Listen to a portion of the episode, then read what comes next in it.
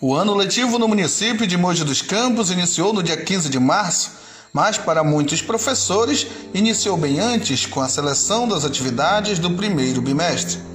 Esse ano as aulas iniciaram numa segunda-feira, porém para alguns professores a trajetória começou no domingo com a saída de suas casas para as comunidades rurais.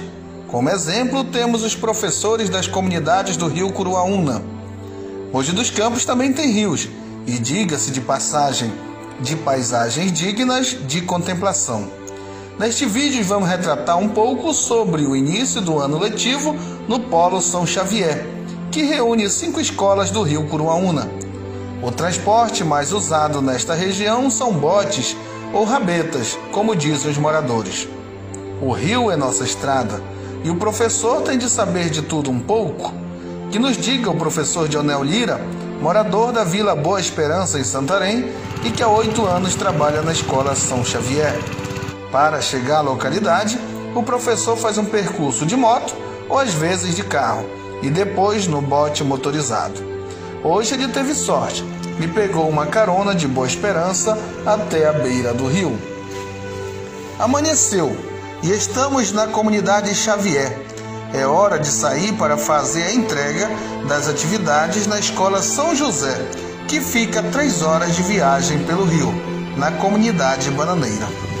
E lá se vai a equipe comandada pela diretora Maria Félix. Na viagem, debaixo de sol e daqui ali um chuvisco, vamos curtir um pouco da paisagem do rio Curuaúna, modificada pela barragem da hidrelétrica construída rio abaixo. São três horas de viagem, todos sentados, e para aliviar o cansaço, rola uma conversa para descontrair. Entre tantas vistas, de repente, um exemplo de como os estudantes fazem para chegar à escola.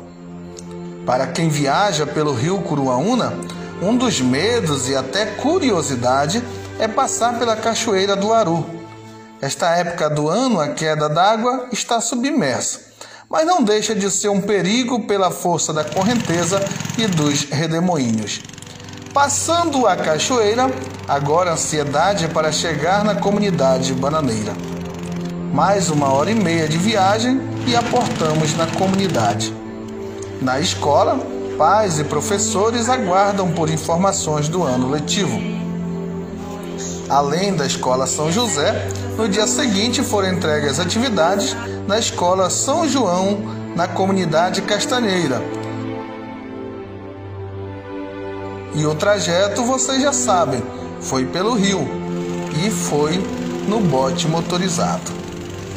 2021 inicia com um grande desafio: o ensino remoto.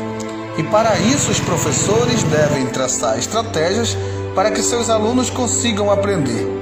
Os desafios são muitos, mas a força de vencer é maior e ela estimula o professor diante de todas as intempéries para que não desista da formação de uma sociedade que venha a ser justa e valorize os que se dedicam pela educação.